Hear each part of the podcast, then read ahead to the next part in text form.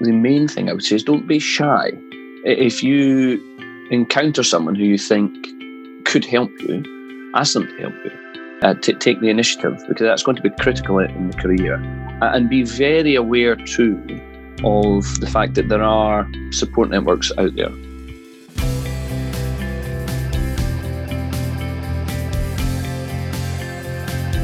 Hello, everyone, and welcome to the Student Lawyer Podcast Series. Whether you're at school, sixth form, university, thinking about a career in law, or exploring law careers, you're in the right place. We are the one stop shop for student lawyers. If you'd like to join the student lawyer as a writer, please email hello at thestudentlawyer.com. This podcast is brought to you by Feed Ignite.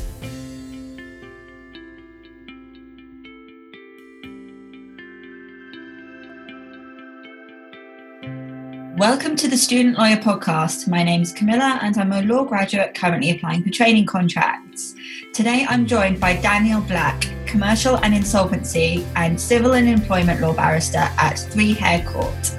Daniel is going to be talking us through his journey to the bar and providing some tips along the way, so do make sure you stick around for those. So, welcome to the Student Lawyer Podcast, Daniel. Thank you so much for joining us today.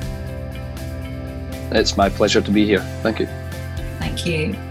So let's get straight into the questions. Um, I know that when we were discussing setting up this podcast, um, you mentioned a little bit about your background, and you said that you went to a state school, and the idea of becoming a barrister wasn't necessarily commonplace. Um, so I thought we'd just kind of kick off the episode by just finding out a bit more about, you know, when you did um, decide to become a barrister, um, how that sort of came about, and, and why. Of course. Well, I suppose the idea uh, when I was at school, becoming a barrister was was a distant prospect for two reasons. First is that I was in Scotland, right, uh, and and second relates to, I suppose, perhaps some of the more structural uh, issues which which your listeners will be interested in. But it, it ties actually pretty pretty similarly because uh, at the sort of school uh, I attended, there wasn't the structures in place really to guide you to say if you wanted to become an advocate eh, in, in Scotland, which is the equivalent position as you got older. I mean, that that's absolutely no slight on the individual uh, teachers, some of whom were absolutely marvelous and, and made great uh, and and incalculable yeah. uh, contributions to to my path going forward. And it's again also not to say that that uh, people from my school hadn't gone on to go into law. Certainly that that had happened, but what one of the difficulties it, it seems to me uh, from certain types of state schools, not, not all, It yeah. is that there's not a great culture of, networking back. Uh, and the lack of a culture of networking back and providing support networks and information networks to people uh, who, who, are perhaps looking or, or, even just thinking about going down certain paths uh, is a difficulty. Uh, in terms of, of when I decided that I wanted to to study law, then to take it at, at that stage, yeah, the the simple answer actually is when, when I finished my Highers, that's the, the equivalent of A levels, I wanted to do something impressive. Uh, now, I guess I was perhaps more arrogant at 17 than I'm proud to think back on now, but, but law seemed to me to be uh, impressive in, in that extent. Yeah. And I went and did it. Now, very quickly, uh, when I did start it, more more serious thoughts uh, were coming. I enjoyed the processes. But in terms of the decision to become a barrister, uh, I'd just come back and I realized we'll come to this later. I'd just come back from studying in, in the United States, and my dissertation supervisor, uh, an English uh, constitutional law professor, uh, Adam Tomkins, he asked me, Did I want to go to the bar? And uh, to tell you the truth, uh, my, my initial reaction was yes, because I thought that was the answer he he wanted to hear, and I wanted to to continue building my relationship with him. But right following that answer, he talked to me a bit about the process and, and what it would involve and pointed me in the direction of uh, scholarships. Uh, it, and it was at that time that I gave it serious reflection. And I reflected back actually on, on what had been going on during, uh, going on rather, during law school um, in the United States and, and during my, my legal education uh, initially at the University of Glasgow. Uh, and I realized that, that it was the process of taking the materials uh, in front of me, yeah, uh, analyzing them, and then constructing uh, and formulating arguments as well as they could be put uh, on on the materials before me. That that was the intellectual the intellectual process rather, which I most enjoyed. And really, it was for that reason that I decided to to become a barrister because I thought you know the intellectual processes that are going to be involved day to day, even on the more mundane uh, matters, that that was what fired my intellectual passions, as it were. So that that's a sort of um, elongated answer. The reason I make it elongated, of course, is that there's no correct trigger right for why you want to become a, a barrister. Uh, ultimately, there there can be a number a number of wrong triggers. You, you you can decide various things for the wrong reasons, but but there isn't a correct one there. It, it, if you reflect properly on it, uh, and and you decide that taking into account the, the challenges that come with it, that, that it would be for you. So I wouldn't want your listeners uh, to think that there there are sort of preset paths um, in terms of your motivation. No, I guess that well, people might enjoy their job for different reasons, I suppose. So everyone's path is likely to be different. Um, but I think it was really interesting how um, you kind of had that professor who was a bit of a mentor to sort of guide you towards the right path. And I think that can that kind of highlights the importance of, like you said, networking and um, maybe seeking out mentors. So um, yeah, I thought that was really interesting. I'm really glad you said that actually, because I think, uh, and this comes in later in the process too, uh, and I realize it's not always easy to achieve it. But if you can, if you can find a mentor, if you can find, uh, you know, people who can steer you, that really is invaluable, yeah. and it certainly was for me. Brilliant. So let's move backwards a little bit to your school and university years. So, um, what do you think the biggest challenges were as a state school student pursuing a career in law? I mean, do you think there were any? Did you sort of notice any differences between um, your journeys and perhaps someone someone else's that maybe went to private schools or had a more sort of traditional route to the bar? Personally speaking, the the biggest challenge yeah.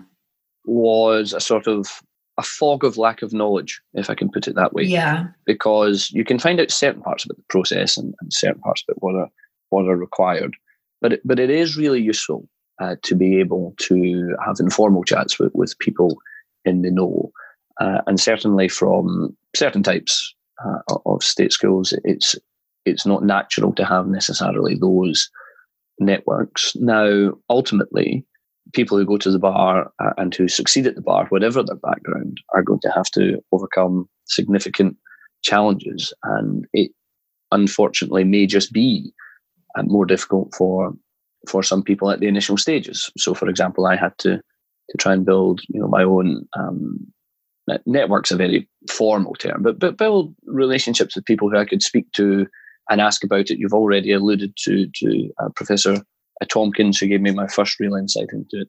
So I suppose the main thing I would say is don't be shy.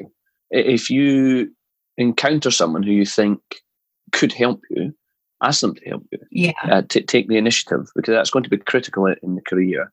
Uh, and be very aware too uh, of the fact that there are support networks out there as, as well, uh, and and there are opportunities to to speak to people who volunteer to to give their time to help people through the the process. And it is, of course, the, the, these are not easy things to do to, to approach people and to approach organisations. I, I, appreciate that they can be they can be daunting, and I appreciate as well because I suffered from this at the time that, that perhaps you want to put your head down and just try and blast your way into off your own steam. But ultimately, there's everything to be gained from uh, the the knowledge of others and the vicarious the vicarious experience of, of others. Uh, and if you do have to make some of your own opportunities early on in terms of those initial relationships, then that's only going to stand you in in good stead. So I hope that answers yeah, what, you were, completely. what you were getting at there. I completely agree. And I think that with LinkedIn now, it, it has become a little bit easier potentially than it might have been a few years ago um, I think it is, you know, easier to find people that have had maybe similar backgrounds to you, who've made it in the profession, um, seek people out perhaps from the same university that you went to or the same, you know, school or whatever. Um, so you can actually have that to relate to them and then actually kind of work on whatever you need to do to be able to um, succeed in the profession. So I think that's definitely, and and most people are yeah, most people are very nice, and um, if they don't have time, they'll they'll they'll, they'll apologise and say they don't have time. But yeah, I, th- I think there is a very very good point there. Brilliant. So I know how important academics are at the bar and you know in law careers in general.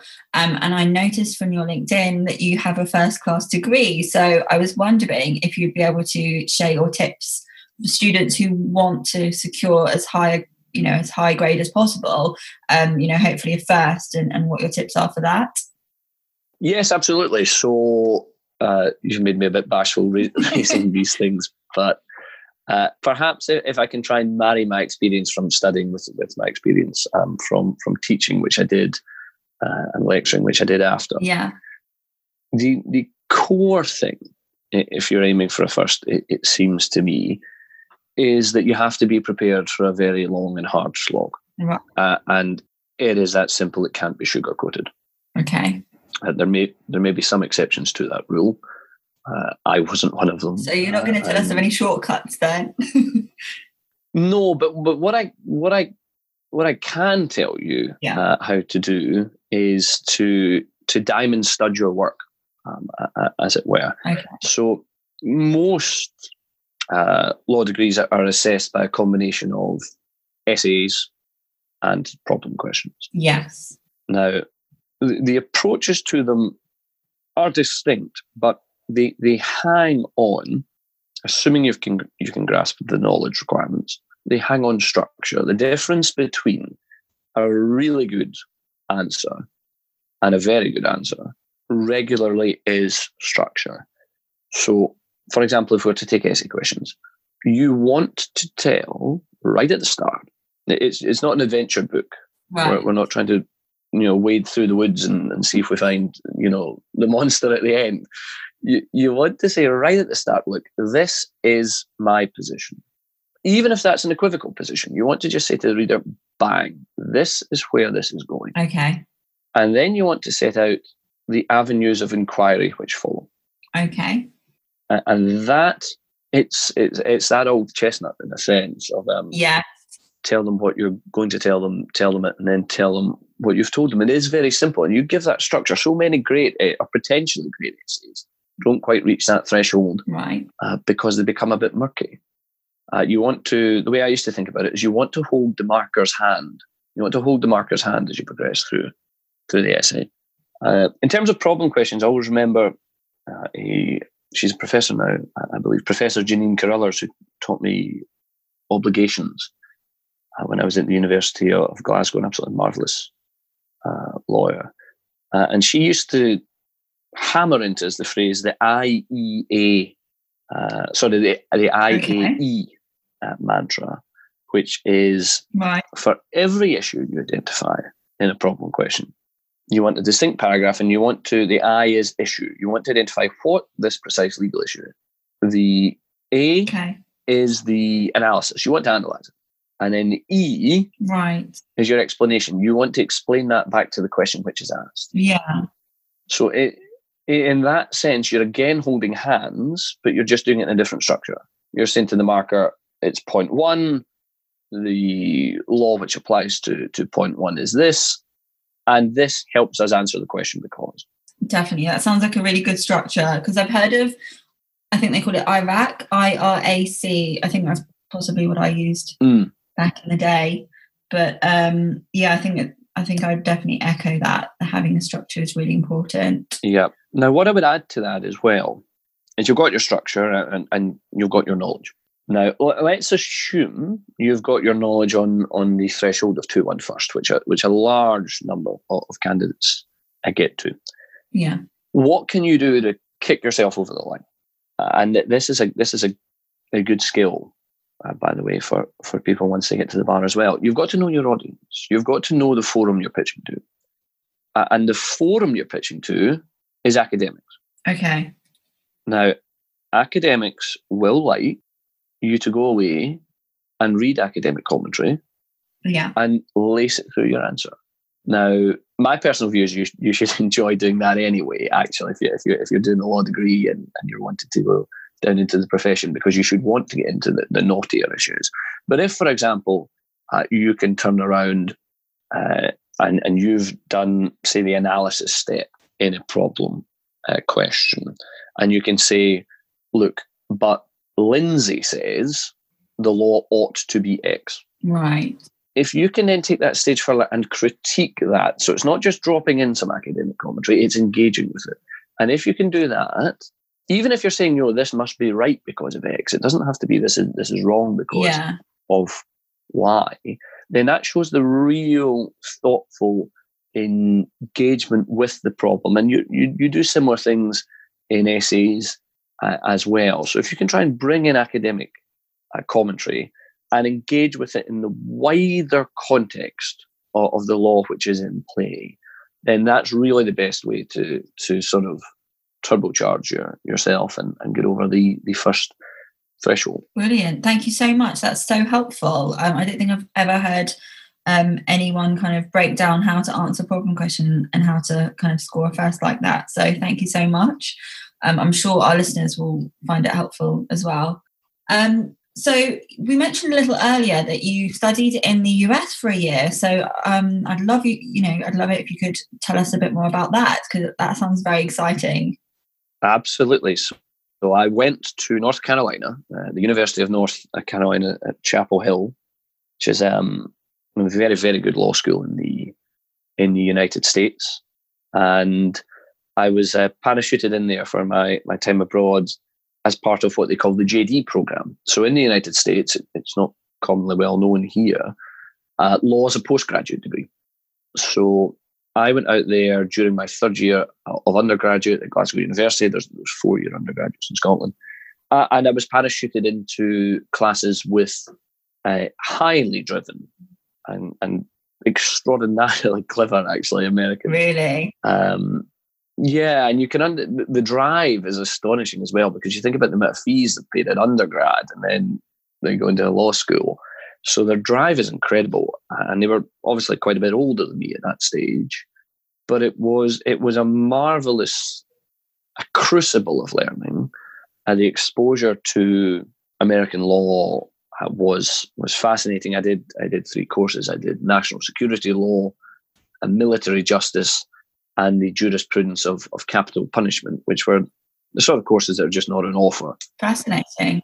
Yeah, yeah, it really was. It really was, and they're just not an offer in the UK because of our, our circumstances. Really, it's, it's harder to find courses like that. And and I had a marvelous time. That there was a bit of the old um, Socratic method in, in, some of the classes, which I suppose tough, toughened you up a little. Right. And it, it was very interesting to to see an insight into the, the American approach to, to studying these matters, how people would how people would would consider them, seeing how American judicial reasoning works, because it uh, quite often goes on, on party political lines, particularly when constitutional matters yeah. are in play, and and that that was fascinating. And I also, and this goes back to to what we said right at the start. I mean, I met there the most, the single most important uh, influence on my uh, academic um, uh, and uh, to some extent professional life. Professor Scott Silliman, he'd been a judge advocate general uh, in the US uh, Air Force. Uh, that's a military lawyer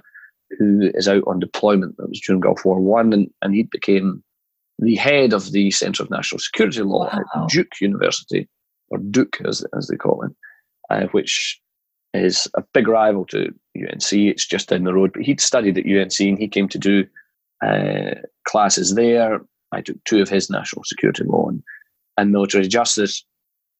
Uh, and he was the sort of person, uh, he is the sort of person who, who couldn't have more a time for his uh, students. And I really, my legal reasoning abilities, I developed under him uh, marvelously, actually. And and that's another thing I, I, would point out to to those who are listening who are still students, which is, and obviously, look, there will be some who would um, do this, but but most uh, of your professors uh, and your tutors will be happy to talk about the law a bit. Yeah. Uh, and you can just learn so much uh, by by doing that, uh, and and that's that really has proved uh, invaluable um, to me. the rest of the United States, well, uh, it was down in, in, the south. It was it was a fascinating uh, cultural experience. It, it, gave me something to talk about uh, in that respect in, in interviews. Now I'll I'll come back to to additional things perhaps that can be spoken. yeah. Yeah, yeah, exactly. And and I'll come back to some things that can be discussed in interviews uh, uh, towards the end because I've, I've had a, Brilliant. a foresight of what you might um, uh, ask me. So I hope that I hope that was to some extent helpful. Thank you. That sounds so interesting. Such a great experience. So do you think you came back to the to the UK um, afterwards, and do you think you were completely different after that experience, like in terms of just the way you thought and maybe the way you approached studying? It changed my life insofar as to say I had never actually realised how much it rained in Scotland. Uh, seriously, seriously, because in North Carolina, the, the, the, blue skies, they call it Carolina blue, Carolina blue skies. Uh, it was sunny all, all the time, unless yeah. a tornado came in. But we can, we can forget about that. But uh, it was sunny right. all the time. And I'd known, obviously, growing up in Scotland, the weather wasn't great there. Fine. But I hadn't realized quite how bad it was. And I'd been back a few months and I was like, I will move somewhere with a better uh, climate. And it might stun your listeners, but to me, London's climate is marvelous. So in that sense, it changed where I wanted to work, it changed where oh, I wanted to, to be. In terms of how it changed my thinking, yeah, it definitely changed the way I approach legal problems. I, I was much, I was much better at it, uh, and I was capable. I think before I went to North Carolina, to tell you the truth, my thinking when it came to legal problems is a bit too dogmatic. I think I approached them wanting uh, an outcome and reason towards it. Uh, and right. when I was in the United States, that changed. I, I, I became much more interested in, in broader uh, thought and uh, and you know abandoning um, outcome driven reasoning in favor of a more a deep intellectual in, in, inquiry and, and and that is something I'll be grateful for for the rest of my life actually. It sounds so interesting. So let's move on to uh, just got a question about advocacy, really, because that's obviously a very important skill for barristers have. Um, is that something that you've always been good at, or um, is that something that you need to improve? And what are your top tips for people that want to improve their advocacy? Everybody needs to improve, certainly. Okay. At, at the stage of, of applying for pupillage uh, and when when you're starting out in, in your practice. Uh, I don't think you would find a, a barrister who'd say otherwise. Right. Yeah, that makes sense. In, in terms of whether I, I, was always good at it, I think I was always confident, but, but that's obviously a very different thing. and you've got to be able to put on a hat of hard headed realism. Right. And you can't be afraid of identifying your own weaknesses and areas for improvement. Now, that's easy to identify as a, as a process. How do you do it? So I'm going to suggest two things here that are really indispensable. Okay. A tip tip one for improving uh, your advocacy, right, is dip in and out of Supreme Court hearings. We have now this wonderful resource online where the greatest advocates in England and Wales and from Scotland and Northern Ireland, depending on the case, uh, and indeed, you know, Privy Council jurisdictions are, are, are, are broadcast live as well. So uh, we have we have advocates from all across the world, but you have a, a great resource with some of the, the finest uh, advocates uh, that there are, and and just pay attention and note the odd thing down. I'm not saying become an addict and watch it like you would Netflix, but you know, uh, you know, notice their pacing, notice their structure, notice that styles are are different, and and just gradually pick up traits uh, and methods from the the the uh, advocates that you see uh, in in these um, broadcasts, and then practice, practice, practice your advocacy. Uh, it's good to do mooting. Uh, it, it's good to do uh, some amount of um, free representation if you can. Other public speaking is yeah is very useful too, and then assess what you've done when you go home by reference to what you were aiming for, having looked at some of the best. Uh, and if you do that, then that, that's a great way to to improve your your advocacy. Certainly in terms of how you would speak in an interview, and, and later how you would do submissions. Obviously, cross examination that style of advocacy is very different, uh, and that's just something really you have to learn initially on on the bar course in terms of the fundamentals, yeah. uh, and then subsequently when you have in-house advocacy training at, at chambers and, and in, practice. So uh, know what you're targeting and practice toward what you're targeting. If that sums it up. Brilliant. I really like that tip, tip about watching um, the courts online because, um, again, going back to the use of technology, it's just something that, I mean, I don't know how long it's been broadcast, but uh, obviously you'd need to kind of go to a court um, to be able to sit in um, in the public area and watch. But now you can literally watch it from your bedroom. So, so I think that's amazing. Yeah, exactly, exactly, exactly. So I just want to ask you about your journey to the bar now. So what was your journey like to securing pupillage, and was it something that you started uh, straight after university? Tortuous, occasionally, occasionally miserable. Not not straight after university, no. So I I studied initially at the University of, of, of Glasgow, where I studied Scots law. Uh, I came down and I, I, I did parts of the GDL to convert to English law, and then I went to Oxford to do the Bachelor of Civil Law BCL okay. degree there. Uh, and subsequent to that, I, I did. I went through a few rounds. There were some reserve offer miseries uh, along the way. It's, it's, it's, a painful thing to to hear. We think you're good enough, but you're just not. Um, you're just not the best, um, and we'll take you if, if this person. So close. I know, I- indeed. But uh, look, I'm delighted how it's all turned out. Uh, I've, I've, had a, a wonderfully supportive uh, chambers from, from day one, and, and things are, are going well uh, in my uh, practice. So, in terms of the, the journey, it can be, as I say, torturous and it can be miserable, but it can also be exciting. and and the, the best tip, and this comes from some experience, would be to say to people if they are of a nervous disposition. Uh, and that's, of course, only natural. If you can convince yourself uh, before you go into a particular interview that you might as well enjoy it because you may never be back at this level again, then that, that that's a great way to calm yourself, to be like, look, this might be the only shot I get at this. You only get to do it once, potentially, even if you've got other interviews coming up. If you can get yourself into that mindset, then certainly, personally speaking, that, that, that was a good way to relax and think I may as well show the best of myself here because then there could be no recriminations. Yeah. Uh, in, internal, internally. So, look, the process is difficult, and the process is difficult because it, for, because barristers uh, are, are, bloody clever, uh, bloody hardworking, uh, and those people who want to be barristers are bloody clever and, bloody hard, hardworking.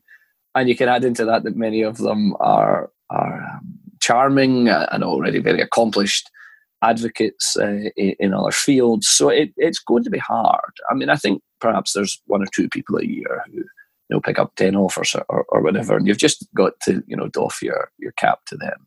But for everyone else, it's going to be it's going to be tricky, uh, even if you've got uh, tremendous um, qualifications. But if you have self belief founded on a realistic appraisal of your own abilities. Yeah and you and you have the ability to learn from previous interviews, then then you've got a fighting chance, uh, and you, you can't put it any higher than that. But but then then you've got a fighting chance. Excellent. So um, I noticed that you you were um, you were in a teaching role before you went to the bar. Kind of, I'd like to know a little bit more about that, um, if if you don't mind, and also what kind of skills you think that provided you with, and whether you think those skills helped you um, either get to the bar or kind of help you in in your career as it is now? Yes. So uh, I was briefly a, taken on as, as visiting lecturer at, at, at City, uh, and I was subsequently a lecturer at BPP. Uh, that was that was during a period when I'd, I'd secured a pupillage and, and was filling a year before starting. Uh, now, what skill did it provide me with, or, or perhaps I certainly would hope amplify. Yeah. Uh, in terms of that was it of assistance at the bar, is you have to get in when, when you're teaching into the rigid discipline of reducing problems to their simplest dimensions and reducing complex concepts to the most readily uh, understandable uh, way they can be expressed. Now, obviously, I didn't always achieve that uh, I certainly strive to achieve it. Today, I still don't always uh, achieve that. I, I, strive to achieve it. But ultimately, when, when you are in front of a judge, Uh, you want to be able to to strip what's in front of the court down to the essentials uh, and say, look, this is what this is really about, and this is the simplest route to the answer here, and this is right because, uh, and that discipline of being able to strip things down to the the simplest dimensions uh, achieved in teaching helps in that because it just it sort of programs uh, your mind to think instinctively in a certain way, and and and I found that useful. I remember, I think that phrase "reducing something to its simplest dimensions." I remember seeing that phrase in an interview from Lord Sumption years ago, uh, and certainly if, if Lord Sumption is saying that that's valuable, then definitely, then it's something everyone should take on board. Yeah, definitely, as you say. Yeah. Um. Okay. So just some advice really for our listeners who are making applications um, Oh, can I add? Can I add one more thing? Sorry to cut across you, Camilla. One more thing. Yeah, of course. Go for it. One other thing teaching help with is it helps you recognise when people are perhaps having a bad day or finding something tricky, and how to interact with them, the sort of things you you would tell them to try to try and help them, and that allows for some good self management when you get to the bar as well, because there's going to be some days where a judge just is not taking what you're giving. Right. Where the judge is just not persuaded. Uh, and, and you've got to be able, you know, to sort of self coach yourself because you are, you're self employed. You've got to be able to self coach yourself uh, back to, back to your game. And you've got to be able to do it possibly by the next morning when you've, when you've got another uh, trial on. So uh, that's, that's something that, that was, that was helpful uh, too yeah, that's something I put out to your your listeners because it can follow a bad a bad interview. You've got to be able to to sort of reorientate uh, yourself um, and give yourself, you know, the sort of the boosts that, that are needed, perhaps, to your morale uh, and and and belief uh, in order to you know get up and uh, and go again. To to to put it uh, that way, and I and I did learn a little bit about that during the during the the time uh, teaching, even though obviously I'm, I'm deploying it in a different um, context when I'm uh, deploying it to myself. So I'm so sorry to cut across you there. Just that I thought it was perhaps valuable to share. Yeah, no, that's really that's really good. It's uh, I think it's really interesting how how that kind of helped. I, to be honest, I was expecting you to say something like, "Oh, you know, it really helped me with my public speaking," um, but to hear that, mm. you know, it kind of helped you with those softer skills, um, dealing with people and and explaining things in a way that's kind of easy to understand. That's I think that's really interesting. I, and of course, you're right. It does help with public speaking. It, it, helps with public speaking in the obvious ways and also in in the less obvious ways. That yeah, you've got to be able to realize when a judge is turning off, when a judge is getting bored, and uh, I suppose I yeah. suppose. Uh, if a lecture hall is getting bored, similar to students. Exactly. oh, that's interesting. Okay, so um, yeah, going back to applications and interviews for those who, um, I mean, I don't know exactly when the dates are for um, uh, bar applic- um, you know, applications for pupillage, but um, if someone is writing an application right now and they're kind of listening to this, what advice would you give them for how to stand out in their paper application and then in their interview if they, um, you know, hopefully make it to that stage? So this this is tricky because different sets look for different things. So there's nothing I can say here which is uh, okay. prescriptive, and I should declare I'm speaking personally and general, generally here. I'm not speaking about my own set either. Sure. Now, by the time you get to the application stage, you've got what you've got. You've got what you've got to work with. So whatever your degree classification is, uh, whatever uh, things on, on, the on the side uh, that you've done, they, they they are there now the application, and this is therefore for people who are perhaps um, writing it without the opportunity to supplement their applications with more relevant experience, and then I'll, I'll change uh, um, context in a moment. Uh, structure again is critical. It is absolutely critical. Make uh, your answers as short as possible and as clear as possible and as ordered as possible. Uh, you've got to remember that barristers are self employed. They will be reading these applications in their spare time. And they're doing that because they want to hire the best people to come to their chambers, but you've got to give them a reason to be interested in you. They're going to see lots of people with great firsts and great 2 1. So you've got to give them a reason yeah. to be interested in you. And it seems to me that this was just my impression. I, I haven't read applications, uh, but it was just my impression that if you could make your application easy to read, someone was more likely to look favourably uh, on it if it was well structured. You were demonstrating, and that you had uh, the important uh, skills that, that were necessary, or some of the important skills rather that were necessary uh, to succeed at, at, the bar. Remember how important written advocacy is these days. It, it's of critical and growing importance, and, and your application form is a form of of written advocacy.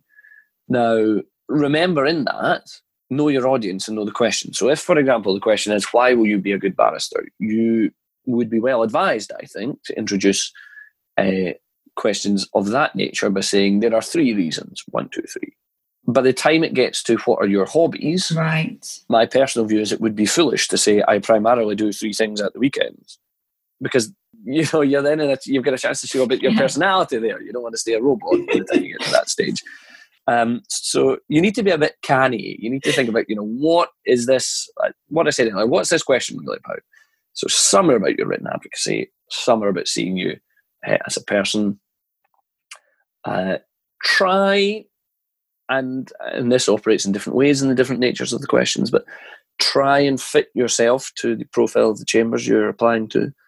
Um, ultimately, yeah, it's a great point. Yeah, I mean, and ultimately, people are going to want to uh, have people they want to work with around them, uh, and yeah, exactly, and, and that that goes to their intellectual and, yeah. and, and other interests. So glean what you can. You'd be surprised how many chambers uh, people have given interviews talking about the pupillage processes as well.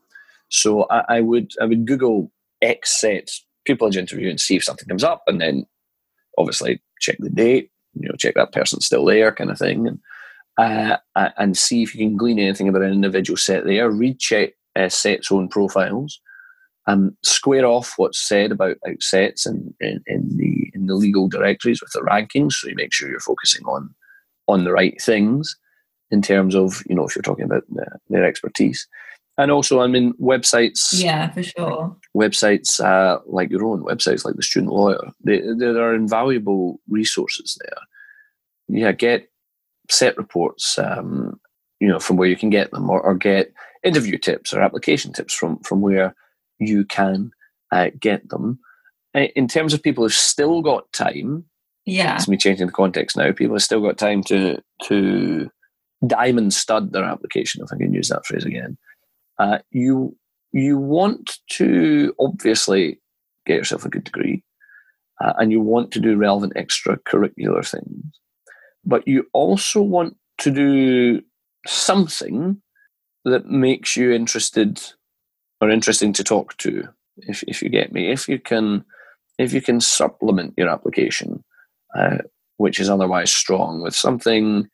Uh, unique's too strong a word, but but interesting. Yeah uh, and perhaps perhaps slightly uh, perhaps slightly uncommon, um, then that's something that you can be asked about and expect to be asked about it at, at interview, and it's a great opportunity to build to build a rapport as well. Now, obviously, building a rapport is not going to get you anywhere if you otherwise fall flat in your face and, and you forget, you know, what, what consideration is in a contract. But but it, you know, assuming that you're going to get the law right uh, and you're going to deliver well, and yeah, just just you, you want to d- diamond stud your application with just just little points of interest, things that you think other people might be interested in in asking right uh, about, uh, and that would be that would be my advice. Interview stage, uh, your listeners will be bored to death because I'm going to say structure, and you want to structure your answers. There are, there are little tricks of the trade as well. Uh, you can ask for a moment to think before you answer a question. It's, it's often advisable to do so. Yeah. Uh, don't do it all the time. If you find you've done it a couple of times, then then take a drink of water and buy yourself a couple of seconds to to think uh, informally that way. But I, I think if you're answering a problem question in an interview, I would fall back on that structure I, I, I said earlier. I would, I would identify you know, what the issues are uh, analyze them and then explain how that answers a question. It, it always seemed to me that when you were preparing a problem question before an interview, uh, you had to be prepared for the very first question when you went into that, inter- that interview room being, So, Daniel, what is this question really about? Right, okay. And that ultimately means you need to get right to the core of it and say, you know, amongst this, you know, perhaps morass of issues, this is about whether Mr. X has acted with the utmost good faith at all times. Because if he's not, this whole, you know, insurance uh, setup uh, is going to run into to problems. So just identify if you can, if you can frame a problem question answer initially, what your answer is going to be uh, in a sentence or in a couple of sentences right at the start, then that will stand you in in good stead because a good way to think about large elements of advocacy is how is this going to be helpful to a judge or what can I say that is most helpful to a judge? Uh, and by being able to frame immediately to an interview panel, this is what this is about, you're indicating that you're the sort of person who can go before a busy district judge who's in a long list of other hearings at half, you know, half past two on a Thursday afternoon and make that judge's life easier. And if you make that judge's life easier, your chances of persuading that judge uh, are increased. So uh, there's a lot to pack in uh, there. Uh, if there's anything else you want me to address then I'm, uh, I'm, I'm more than than happy to. Sure.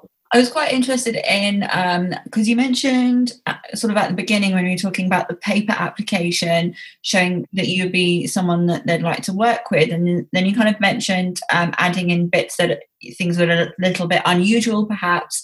And I assume that's really kind of to show that, like you said, you'd be an interesting person to work with. Um, do you think that that that uh, would also translate to the to the interview because from what you've said it seemed kind of like a technical interview quite a heavy interview. How would you like inject your personality into that or do you not think you kind of need to at that point? I, I think you inject your personality by being as natural as you can even when you're giving the structured answers. Yeah. Uh, and remember of course you're still in a formal uh, setting when you get on to perhaps more personal questions but you you can loosen your back slightly uh, if you're answering personal questions. You, are not giving submissions in the way you would be if you're asked your, your views um, on a, on a legal matter. Yeah. Now that a large part of that comes down to to reading reading the room, and there will be some interviews where it's just not appropriate. I suspect to to to loosen up. Right. Uh, there'll be others. Generally speaking, first round interviews are more gentle than than second rounds. Uh, second rounds, you, you're often advised to wear a helmet that that's not that's not literal advice. I should I should stress to the listeners. So yeah, I mean, ultimately, it, if you're not good at reading the room, that's not really something that, that I really can help you with listening, listening to, to this this podcast. That, that's one of those yeah. skills you you just have to develop through your life experience, you know. Um, yeah. But you know, assuming that, that most people uh, who go forward are are, are um, canny and, and, and, and can understand these things, then sure. a, a, good dash of common sense is always always takes you far. That makes sense. And I suppose you can always have like small talk maybe when you're walking to the room to kind of show your personality rather than and you know, and then just kind of answering the questions and and reading the room. Yeah, yeah, precisely. And like, you know, brush your teeth. Like simple stuff. You know, brush your teeth, dress properly. Uh, yeah. You know, you don't want to be, you know, no one's going to want to have small talk with someone, you know, who's, who's, you know, just finished a garlic baguette. Um, you know, the, the, the, great advice. You know, the, the, this this would be the advice, you know, for any interview in any field. Yeah. You know, and so yeah, you're totally right. You know, engage in a little bit of, of small talk on, on, the way to the interview room. Um, take take the lead of uh, the introducer, if I can use the person who's leading uh, you to the interview room, if I can describe them that way. Take their lead as to whether there's handshakes. Actually, it's probably better before you go in actually to ask the person who's taking you are there handshakes or not. Yeah. Um, because you don't want to end up leaning across tables, and it's. I mean, none of these things, of course, are fatal, but um, in your own head, you want to be as relaxed as possible, and a wee awkward moment's not going to help you. Definitely. And actually, I can't remember where I read it. I've been reading or watching YouTube videos and reading books about interviews recently.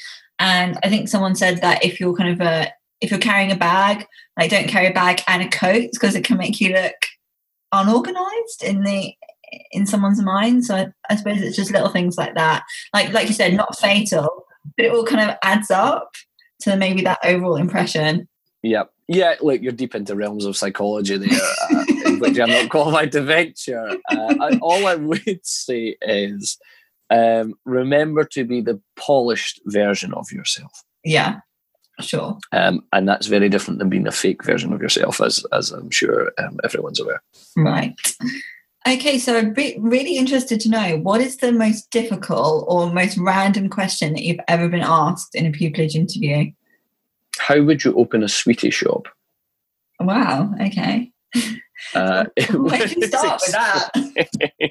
it was subsequently explained to me that this was a metaphor, uh, which didn't really, uh, and perhaps this is to my discredit, but that didn't really illuminate the question for me very much. No, this was at uh, this was at a tax set actually, and I'd done some tax law at undergraduate, uh, which I'd done very well in, and I just decided I would you know pop along to an interview and see what it was like, and and I yeah. don't think I was I don't think I was suited to a tax law, but uh, you know, it's interesting to to go along. But that that was the most difficult uh, question, uh, and I it was certainly the most unusual question, and, and it's certainly a question I will uh, declare right now I did not deal with well whatsoever.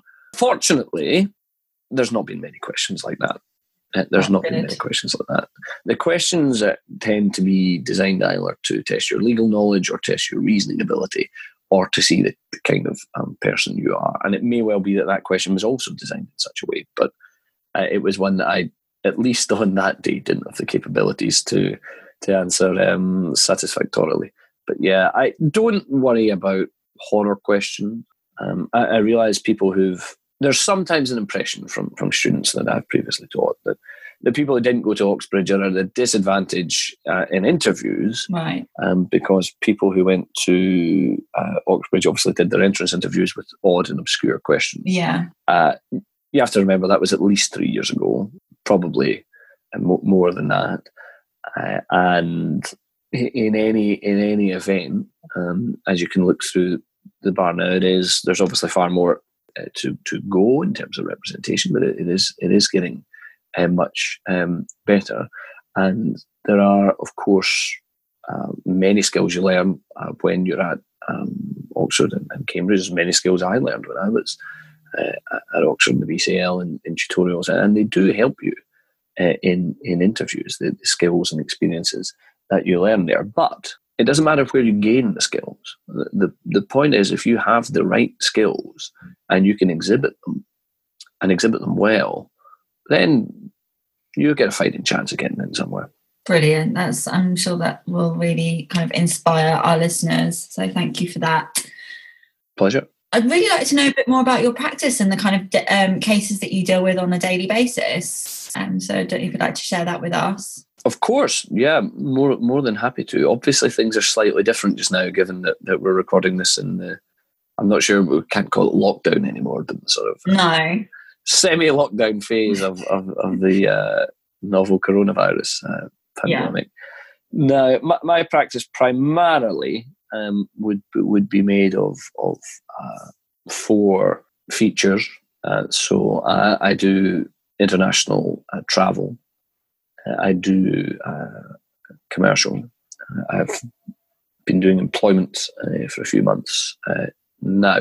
It's something I had a bit of an academic background in too. Uh, and then that's all work under my own steam, generally speaking. And then there's work that you would do as a junior for a, more senior barrister or a more senior junior barrister, rather, or for um, a silk. Now, and, and this is something to to think about. I'll try and structure this as, as most helpful as I can for for your listeners. Uh, those areas uh, have very different day to day experiences. So if if I'm doing international travel uh, style things, uh, for example, say a gastric illness um, case abroad, uh, then you're going to be in, or a different type of personal injury case, then you're going to be in uh, fast track trials um, quite regularly, uh, and also small claims track trials quite regularly, um, which keep coming, and, and, and you can often find yourself in court three, four, um, five times a week.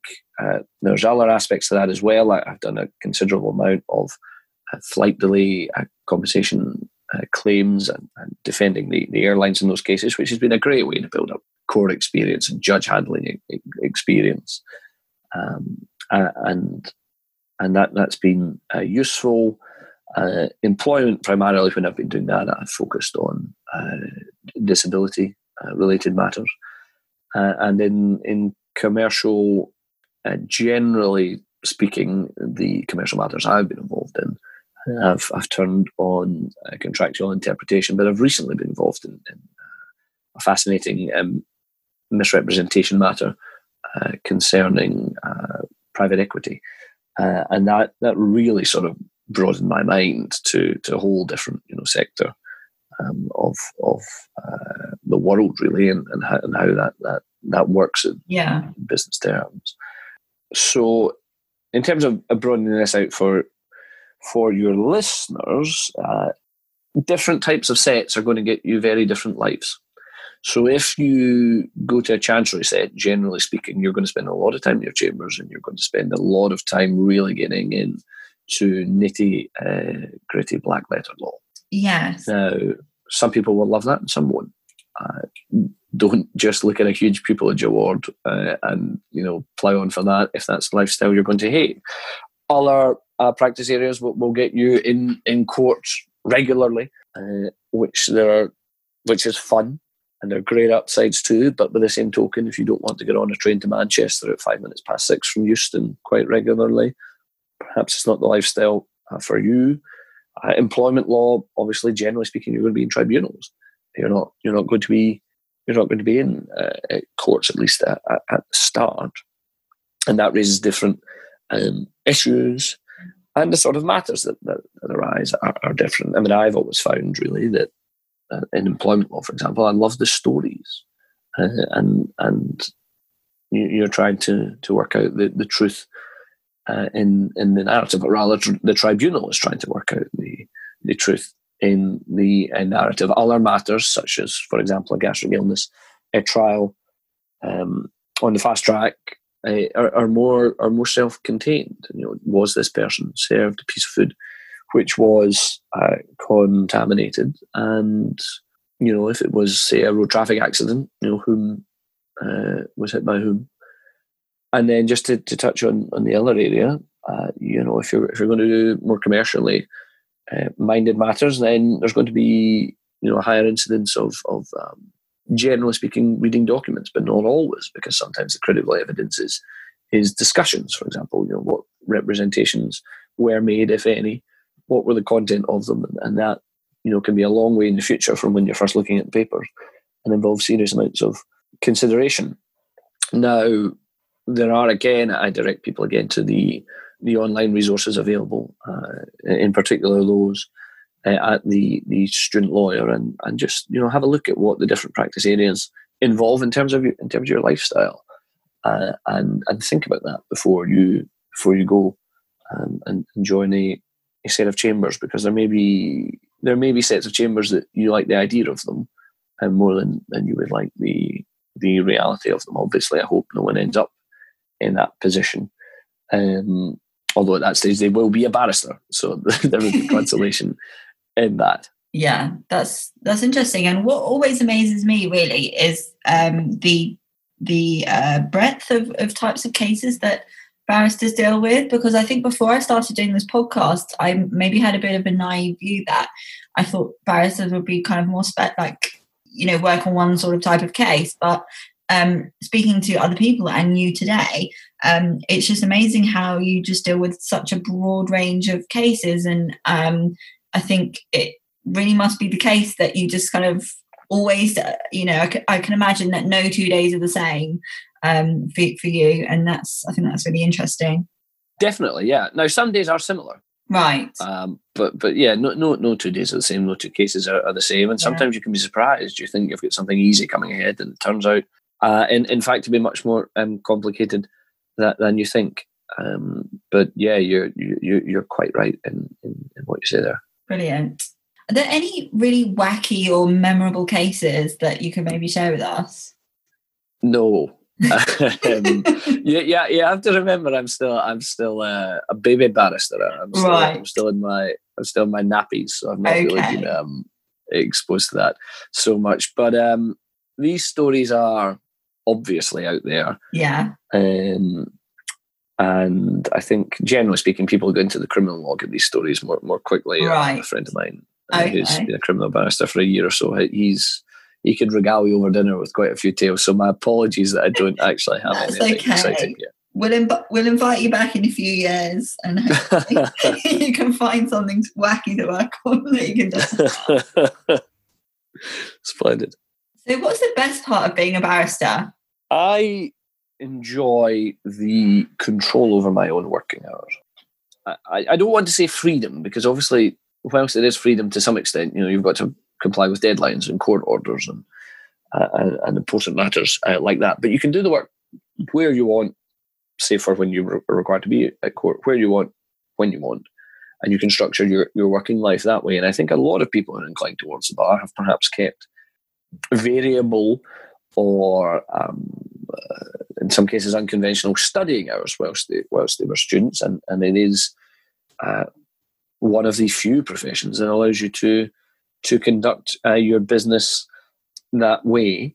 Obviously, uh, there are other professions which allow you to conduct your, your business that way. And if you didn't like what you were doing, then the, the freedom to do a job you were miserable in, it wouldn't be much consolation. So I do enjoy that, but it, it pairs to, it, it, it marries with rather um, advocacy. I, I like presenting uh, people's stories uh, or, or, companies' stories and, and, and explaining why uh, their version of events is the one that should be preferred by by the court. So I think control over style uh, or control over um, timings rather, um, and the the skills that are required to be manifest, and that goes all the way back. I, you you may remember. I realize it was a long time ago. You may remember I gave a an initially facetious answer as to why I decided to go into the law. Yeah. Uh, yeah, and it was only shortly afterwards, um, sorry, some time afterwards, where I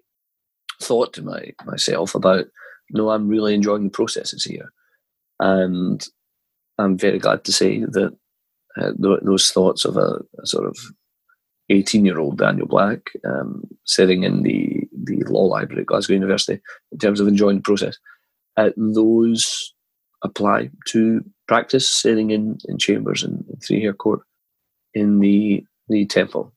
That's that's really nice. And I don't think there's a career, career quite like it, is there? It's just it seems like a like a really rewarding career.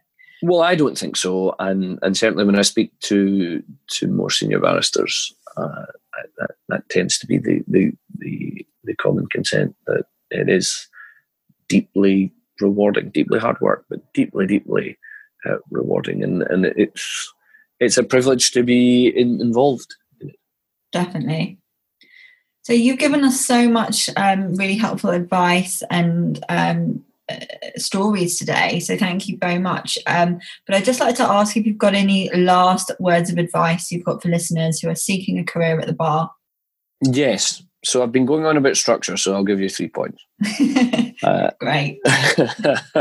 so the first is conduct a hard headed, realistic analysis of your chances. Right. And how can someone do that? Uh, so um, th- this is, I suppose, a potentially downbeat bit of the advice. I promise it gets more positive. Yeah.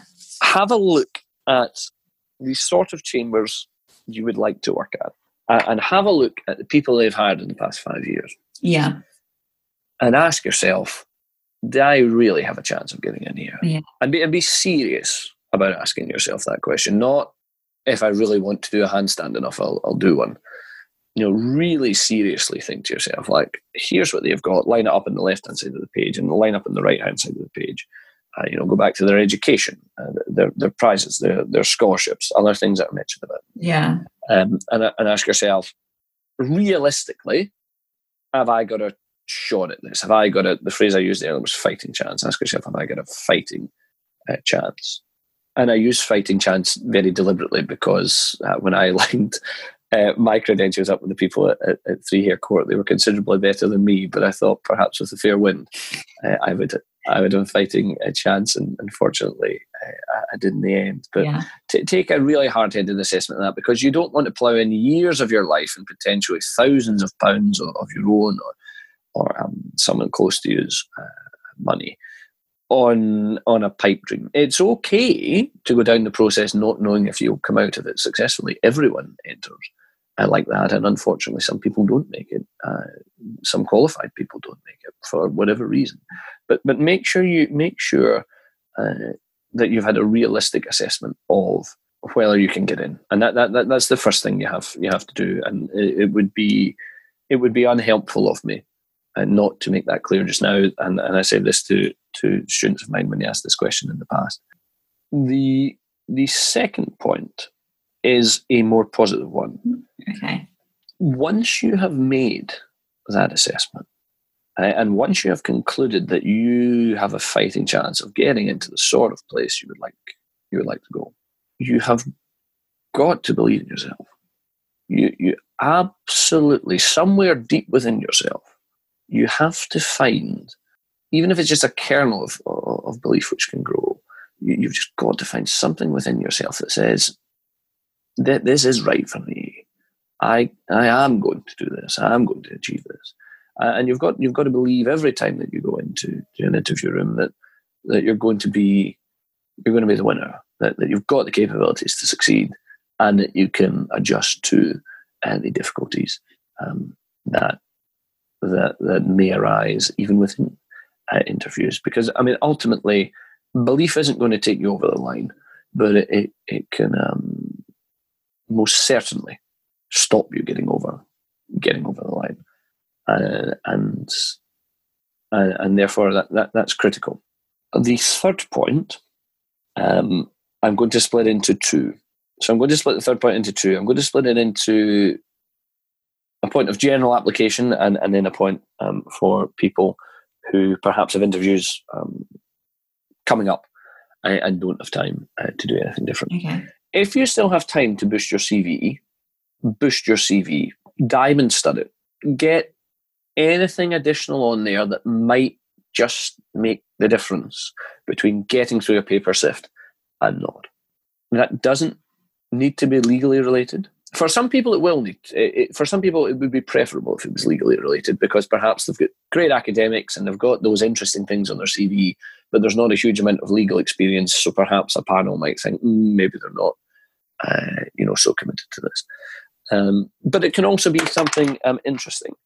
Now I, I, don't want people listening uh, to this to think that that means you have to go and, and volunteer in kenya for six months. That, that's not what I'm, I'm talking about and obviously for some people, their circumstances will, will never allow that. We talked earlier about some of, of the difficulties different types of people face. Yeah. But there are all manner of different um, avenues by which you can evidence uh, interesting things that uh, have involved some of the critical skills towards being a, a, barrister. And the second part of this, which which applies to those people who may have interviews coming up, uh, whenever they listen to this. It, it, may be that they listen to this sometime in the future uh, and don't have time to to boost the application. Treat your application form like a skeleton argument. Know that application form inside out because it, it's impressive to a panel if you can say, as I said, you know, question eight of, of my application. And you'll see I outlined three things there I'm going to focus on the second one.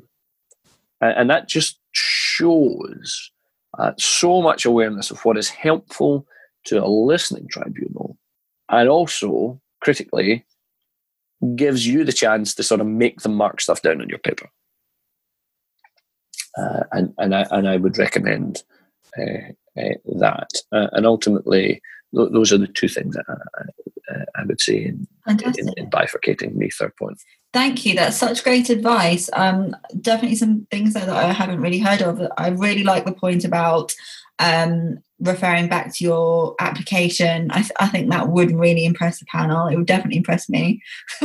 anyway, um, yeah, and also um, love love the structure that that you used as well. Um, it's it's just amazing to see how those little, little tricks um, can just make such a huge difference. So um, yeah, thank you so much for coming on to the show today and sharing all your advice with us and your story. It's been such an interesting episode.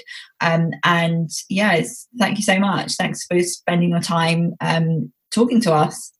It's absolutely my pleasure. I, realise that it's mysterious in some ways for, for many people profession still that, that there still is a fog around it and, and access to it and if in some small way uh, I, have been able to help anyone uh, in terms of thinking about it more clearly and, and approaches to getting into it uh, then that's that's something I'd be uh, humbled by and I direct them again uh, back to uh, the student lawyer. It's, it's, a great resource. And Thank you. They'd be well advised to spend time there. Thank you so much.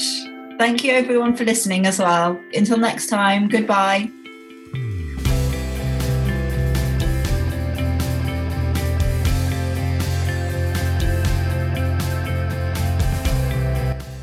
To hear more of the Student Lawyers podcast, hit the subscribe button and leave us a star rating and review.